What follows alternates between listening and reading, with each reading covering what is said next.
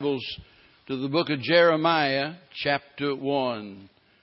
Jeremiah, chapter number 1. Although we did not publish a bulletin this week, I did write a pastor's pen. I'm not going to read it, but uh, at the very beginning, uh, I made a comment that uh, I do want to repeat.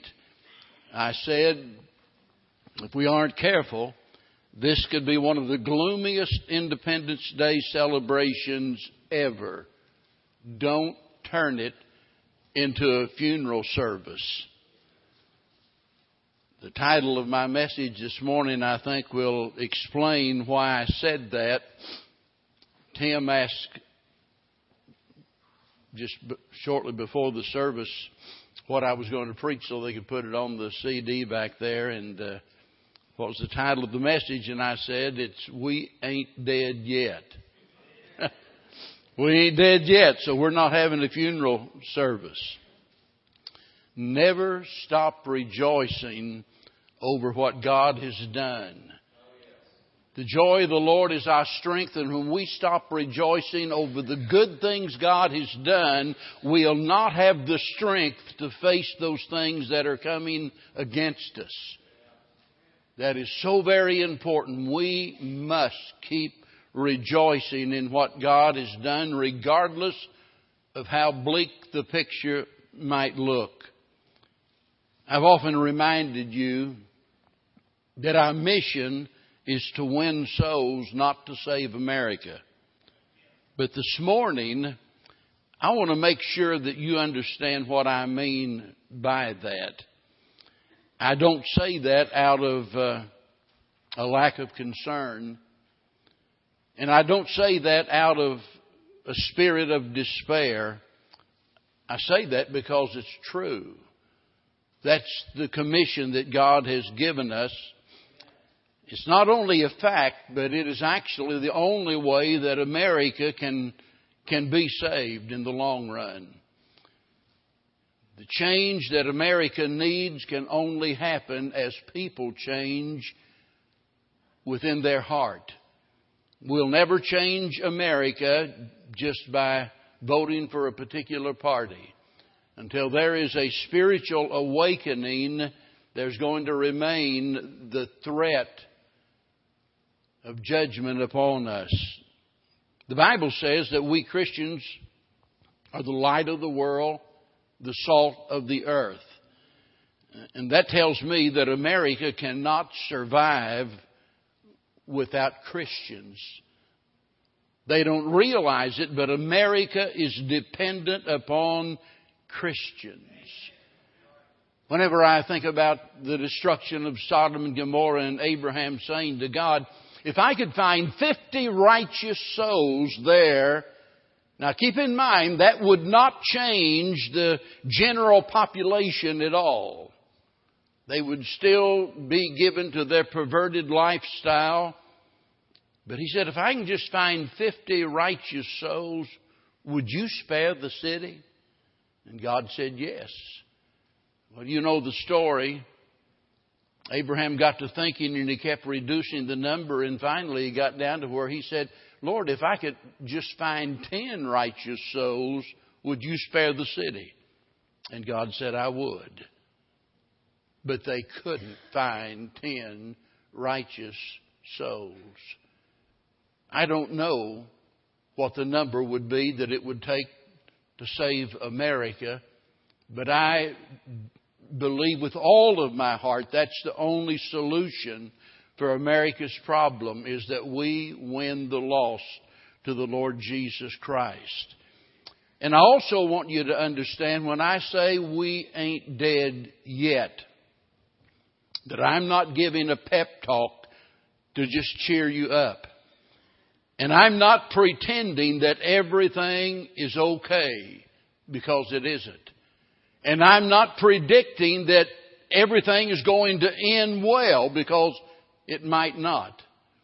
America is in serious trouble. It could get a lot worse and a lot sooner than we could even imagine. So what I'm uh, What I'm doing is trying to get you to see that there is a ray of hope. As dark as, as things seem to be, there is a ray of hope. And I say that because America has been in trouble before. We've gone through some really tough times. I think about 9 11 and the shock that it was to our nation.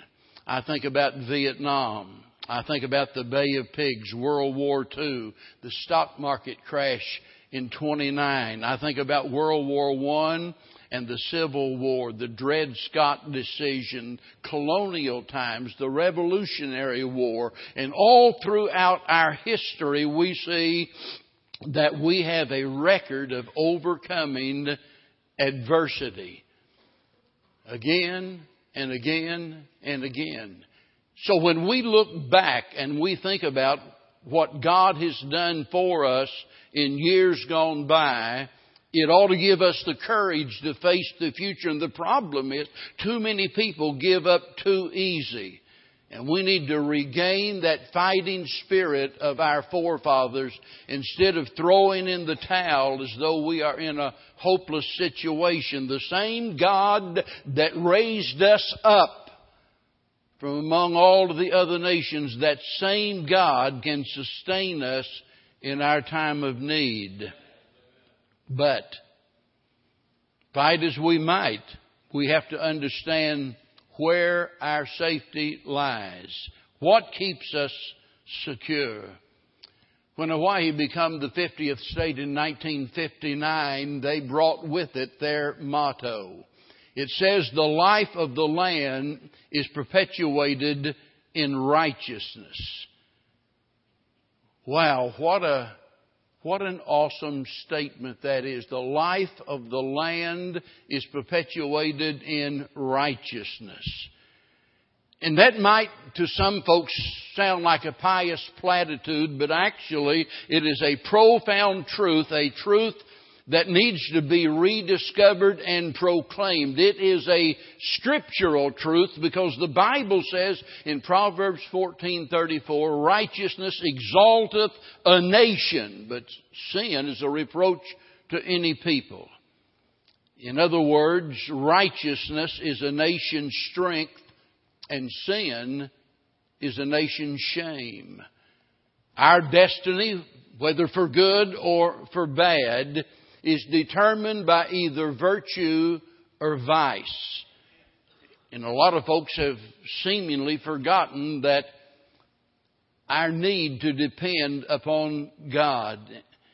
We need leaders like Benjamin Franklin, and I realize every year probably I end up sometime during the course of the year reminding you of this great quote when he said, I have lived, sir, a long time, and the longer I live, the more convincing proofs I see of this truth that God governs in the affairs of men, and if a sparrow cannot fall to the ground without his notice, is it probable that an empire can rise without his aid? Make no mistake about it, our future is in God's hands. But what we need to realize is just as there is a sin unto death for the individual, the Bible says there is, and that ought to be a scary thought to a lot of people. Just as there is a sin unto death for the individual, a nation can lose its privilege to exist. And if you don't believe that, just read history because as you read through history, you see that it is a record of the rise and the fall of nations. Great nations, you know, that one time it seemed to be that, that no one could ever bring them down. But God did. Well, here in the book of Jeremiah, we see how a nation declines until finally that nation is destroyed. And I, I started out by saying we ain't dead yet. There is hope. And, and that was the situation that Jeremiah was in, at least in the beginning of his ministry.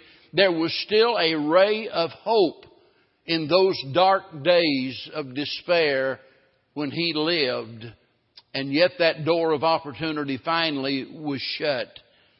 Jeremiah served for 40 years during the reign of five different kings before the destruction of Judah. And it's a long story, but I want to give you just a brief survey here this morning.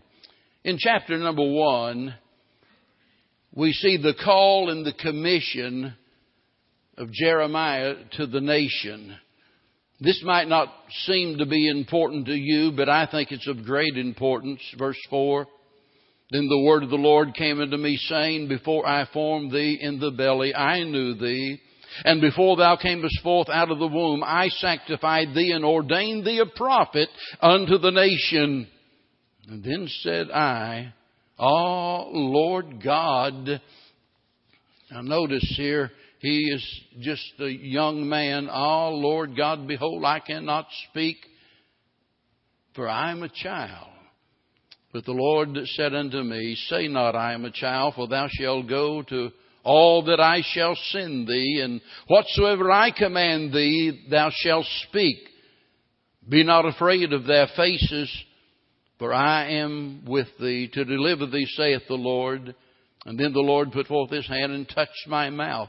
And the Lord said unto me, Behold, I put my words in thy mouth. See, I have, I have this day set thee over the nations and over the kingdoms to root out, to pull down, and to destroy, and to throw down, and to build, and to plant. The thing that is so important about this is the fact that God has never ever, from the beginning of creation, lacked for a house of witness or a spokesman. The first house of witness, of course, was the institution of the family. And then God raised up the nation of Israel with its temple, its witness before all of the other nations, and then He established the church. But in addition to the house of witness, there's always been a spokesman. According to Acts chapter 3 and verse 21, every generation has had a spokesman for God. In other words, there has always been someone speaking the word of God, instructing us and warning us of judgment to come if we refuse to listen. Sometimes we think to ourselves about how bad the world is and how how terrible it's become even here in America. We get to thinking, Lord, what in the world are we going to do? Well, that's not the question. The question is, what is God going to do?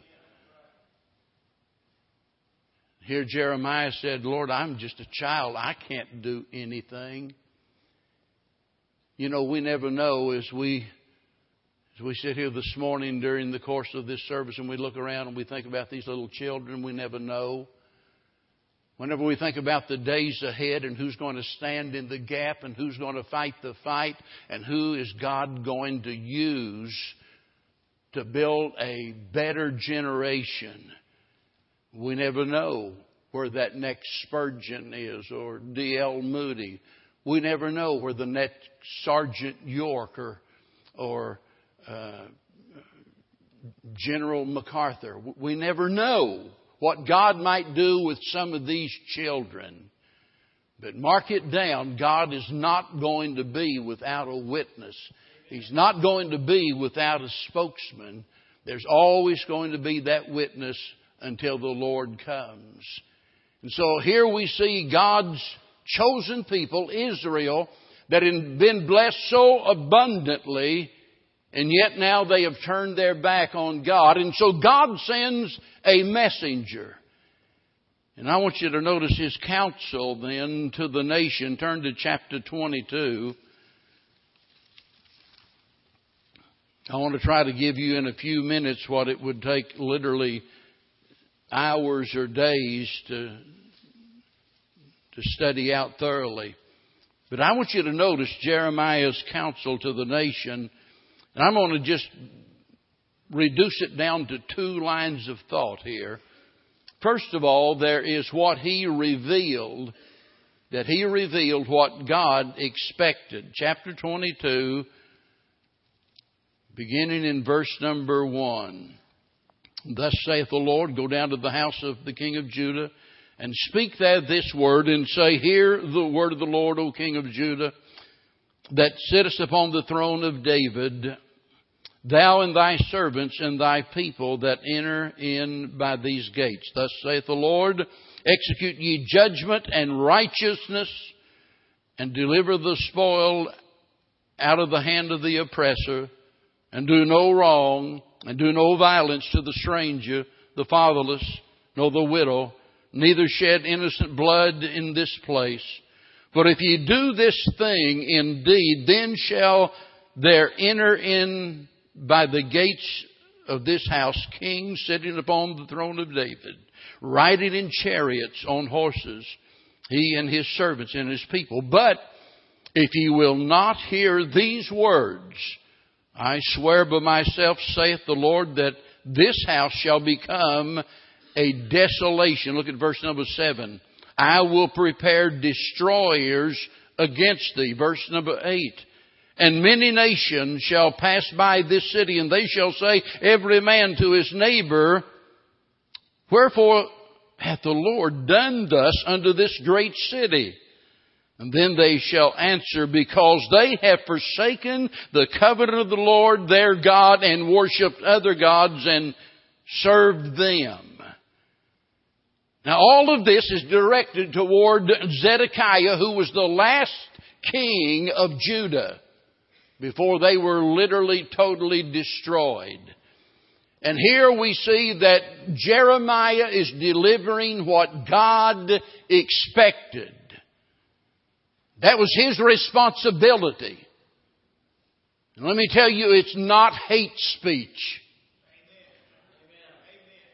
He is simply saying, this is what God wants you to know. This is what God expects from you. And God has every right to place expectations upon us. Secondly, not only do we see here that he revealed what God expected, but he also reported what they could expect. We see just a hint of it here, but if you turn over just a few pages to chapter 27, here it's a bit more detailed. Chapter number 27 and verse number 5. He says, I have made the earth, the man and the beast that are upon the ground by my great power, by my outstretched arm, and have given it unto whom it seemed meet unto me. And now have I given all of these lands into the hand of Nebuchadnezzar, the king of Babylon, my servant and the beasts of the field have I given him also to serve him. And all nations shall serve him and his son and his son's son until the very time of his land come. And then many nations and great kings shall serve themselves of him. Verse 9, Therefore, hearken not ye to your prophets who were trying to convince them that everything was going to be all right, nor to your diviners, nor to your dreamers, nor to your enchanters, nor to your sorcerers which speak unto you, saying, Ye shall not serve the king of Babylon. I don't know how this strikes you, but it's really amazing, and it must have been so shocking for those Jews to hear these words that Nebuchadnezzar is my servant. Nebuchadnezzar is a wicked idol worshiper. He cares nothing whatsoever about God. He is a head of a nation that is at the very doorstep about to destroy God's people. There's absolutely nothing to like about Nebuchadnezzar, and yet God says he is my servant. William Penn was right whenever he said that if men will not be governed by God, they shall be governed by tyrants. That's exactly what we see in these verses because he is declaring here that Nebuchadnezzar is going to conquer you and control you. Judgment is coming. The freedom that you enjoy is going to be gone. The goods that, that, that you are supported by, the things that I have given you, all of the blessings bestowed upon you, all of those are going to be taken from you. This is his counsel to the nation. They didn't enjoy it back then any more than people enjoy listening to such a message today. A message of warning from God that we either repent or we perish. People despise us because of that. But it's still the truth. I want you to see then the condemnation of the nation not just any nation, we're still talking about the nation of Israel. In chapter number 22, again in verse number 13, he says, Woe unto him that buildeth his house by unrighteousness and the chambers by wrong, that useth his neighbor's service without wages and giveth him not for his work.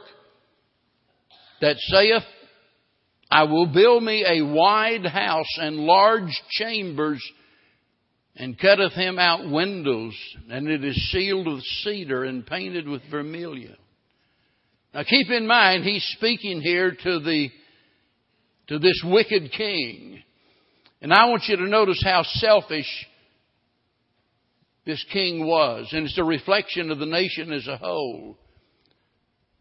Someone back in history wrote of Zedekiah, it said incredibly, in a day when the city was surrounded by a foreign army, its treasury was bankrupt, its temple was being looted, the king utilized his power to cause his subjects to build an ornate palace for himself. Wow, that's absolutely crazy. They are about to lose absolutely everything. And Zedekiah is totally consumed with self-interest.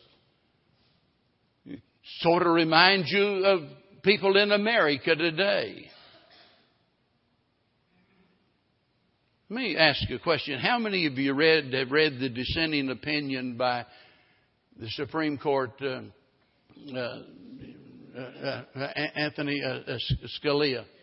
How, how many? Hold up, I want to see because if you haven't read that, you you you need to go home and get on Google and find it and read it. It's scary.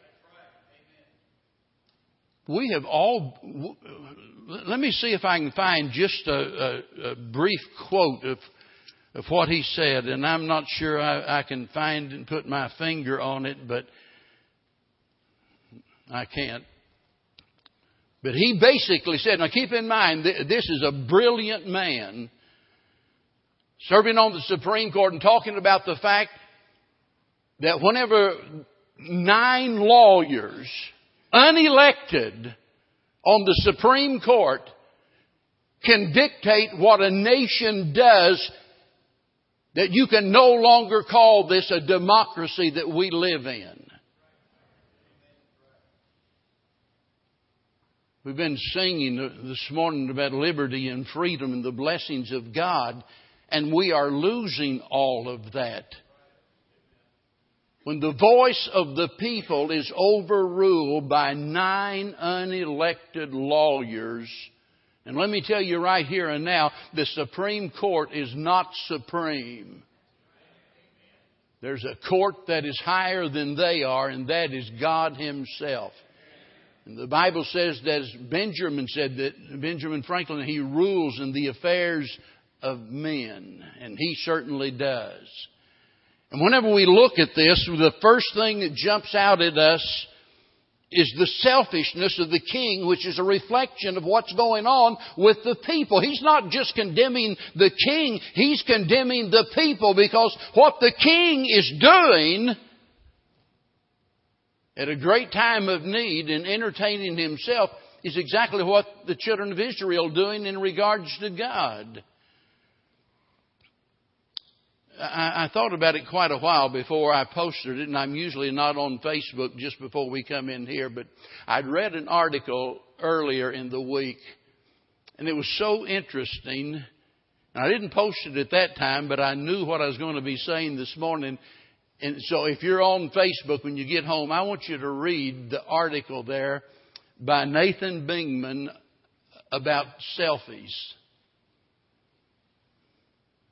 Now, it's not a sin to take a selfie, but I'm telling you what, there, whenever you stop and think, we are obsessed with ourselves to, nowadays. We are. This is the most narcissistic generation that has ever lived on the face of the earth. We don't want to sacrifice anymore. We wonder what's going on with our nation. It's easy to understand. We don't want to work anymore. We want to depend upon the government. We don't want to sacrifice anymore. We want everything to be given to us on a silver platter. That's our attitude, our selfish attitude. And then we see his sinfulness here in verse chapter 34. I, I want you to know, i I've got to sum this up in just a few words, and it's real easy to do in chapter 34. And, and notice what he says here in verse 16. But ye have turned and polluted my name. Ye have turned and polluted my name. That was as serious as any charge could be because from birth, the Jews were taught to revere and to respect the name of God, never to use it irreverently in any way whatsoever. And boy, I mean, they had some weird ideas about the, the name of God. And I'm not standing here trying to judge them or anything if it was done out of a sincere heart, but I, what I'm saying is they went to the extreme to make sure that they did not in any way profane the name of God. So when God says, you have profaned my name, that was as bad as any charge could be against the people. And Jeremiah knew exactly what they were going to think whenever he made that statement. And it was true. God was so offended that he says to this chosen nation, You have profaned my name. Well, when we think about what we have done in America, it is a miracle that we still exist. You think about the slaughter of all of the little innocent unborn. How does a nation get by with that? I mean, we're not going to get by with it, but how is it that we have not already ceased to exist? It's absolutely amazing, and I don't think it's stretching the truth to say we're living on borrowed time. The same God who destroyed the earth with the flood because it says the wickedness of man was great upon the earth. And the same God that destroyed Sodom with fire because not even ten righteous souls could be found, destroyed Judah because of her unrighteousness. You profaned my name.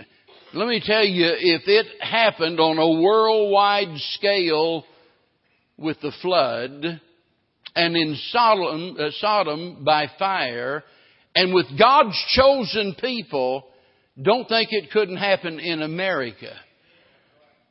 Jeremiah is warning them.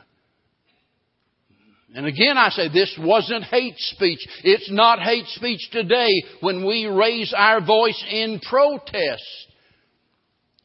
I mean, if we don't protest the stripping of our democratic rights in America, when will we raise our voice in protest? If we refuse to repent, we refuse to obey God, no amount of religious activity and political manipulation, no amount of military maneuvering is going to save us. As Franklin said, God governs in the affairs of men. And don't forget, the life of the land is perpetuated in righteousness. Nebuchadnezzar learned that the hard way. It is so amazing to think about how God took a heathen king and raised him up and used him to discipline a rebellious people. And then finally, at long last, Nebuchadnezzar even became convinced that God is the one true and the living God. Had Israel never forgotten that, they would have been spared the wrath that came upon them.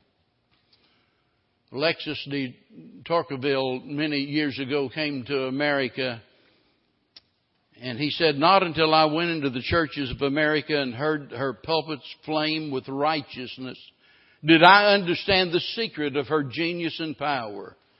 America is great because America is good. And if America ever ceases to be good, America will cease to be great. And I want to add something to that statement. Not only will she cease to be great, she will cease to be safe. The life of the land is perpetuated in righteousness. And where righteous is not found, judgment is sure to come. It's good reason why we're concerned about America today. It is unrighteousness is a threat to our very existence. Now, we could spend the rest of the day talking about America. And for good reason. It needs to be at the forefront of our thoughts, but we need to make this personal. You can talk about what's going on in Washington, but we need to think about what's going on in our own lives, in our own little part of the world. You say, well, there's not any use in trying. We can't change the world. No, that you can change your little part of the world, and that's all God ever expected out of any of us to change our little part of the world. So we need to put this on a personal level and, and indeed be concerned for our nation, but that concern also should extend to our manner of living. You see, we can't live one way and expect our nation to go another. We need to be what we hope our nation becomes. And if we don't model it, who will? There's nobody in Hollywood going to do that. The politicians are never going to do that. The ball is in our end of the court, and I mean, look, we either score or we lose one of the two. We need to remember that we, listen, we have no righteousness of our own. None whatsoever. The very best among us. Our righteousness is as filthy rags, the Bible says. And yet we need righteousness that we do not have, and it's found in only one place, and that is in the person of the Lord Jesus Christ. As the Apostle Paul said, Christ is our righteousness. And if you're here today and you've never trusted Christ as your Savior, you need to understand the only way that you can ever live righteous is to become righteous by trusting Christ as your Savior because it's only in Him that our sins can be forgiven, that we can be accepted, and that we can be spared from the judgment to come. If you're not saved, you can't say, nobody ever told me, nobody ever warned me. Solomon said, He being often reproved, hardeneth his neck, shall be destroyed, and that without remedy. In other words, we go on ignoring God's warnings, and it can happen to an individual or it can happen to a nation, and we harden our neck we build up our resistance against God and we go on pursuing our own self-interest, profaning the name of God. And he says they'll be destroyed without any remedy. The door's open. We ain't dead yet. There's still hope for America. But that hope lies in what you and I as Christian people do, and we dare not ignore the warning. If you're here and you're unsaved, you, look, you, you can't presume that God's going to give you another day, another opportunity. You need to settle that today. Over in uh, Orange, Texas, did, you probably read the story. A 28 year old man he, he decided, I, I guess they were out partying or whatever, and he decided he was going to go swimming. It was already late at night, but he wanted to go swimming and had warning signs posted all around. Warning, do not swim, alligators. He started to disrobe and go swimming, and one of the employees there said, I quote, please, please do not go swimming. There is a bigger alligator out there Please stay out of the water. And the man said, Blank the alligator. He jumped in the water. The employer then said, The next thing I knew, this girl was screaming, An alligator's got him, an alligator's got him. And it did, and it killed that man. He ignored the warning signs. He ignored the plea of the employee there, and just without any regard for safety whatsoever, decided he was going to do what he wanted to do, and it cost him his life. I'm telling you, if you've never trusted Jesus Christ as your Lord and Savior, it's going to cost you more than your life. It's going to cost you your eternal soul. Because when we die, we don't just all of a sudden cease to exist. We don't, we don't go into some state of limbo out there between heaven and earth and hope somebody can pray us out. There is no such place as that. We either go to heaven or we go to hell, one of the two. And it's instantaneous, the very moment we die. And there are no second chances beyond the grave, folks. the door of opportunity is open now. As a nation, we're not dead yet. There's still hope if God's people do what they ought to do. And if you're here and you're not saved, the door is still open. You could be saved even today by simply placing your trust in the Lord Jesus Christ. And I'm not just giving you a warning, I'm begging you do that before it's too late. You never know when the door might shut. The party of life will be over. And you'll have to stand before your Maker for your final sentence of condemnation. Don't let that happen. Let's stand. Father, help us to heed the many warnings that you've given us. And as we think about our nation, the nation that we love, the nation that we rejoice in as we think about not only what you've done in years gone by, but we think about the fact that you, even to this very moment, allow us to continue to exist. And we are thrilled about that. We rejoice in that. Thank you so much. But Heavenly Father, help us to not presume upon your mercy Help us to not be blind to the problems that are all around us. And God, help us to do everything in our power to make a difference in this world that we live in. To make a difference in somebody's life by bringing them to a saving knowledge of the Lord Jesus Christ. And Lord, if there's some man or woman, a boy or girl here this morning that's never trusted Christ as their Savior, I prayed that the Holy Spirit might just draw them and urge them this morning. And Lord, that they would give in and put their trust in your dear Son. For we pray in His name.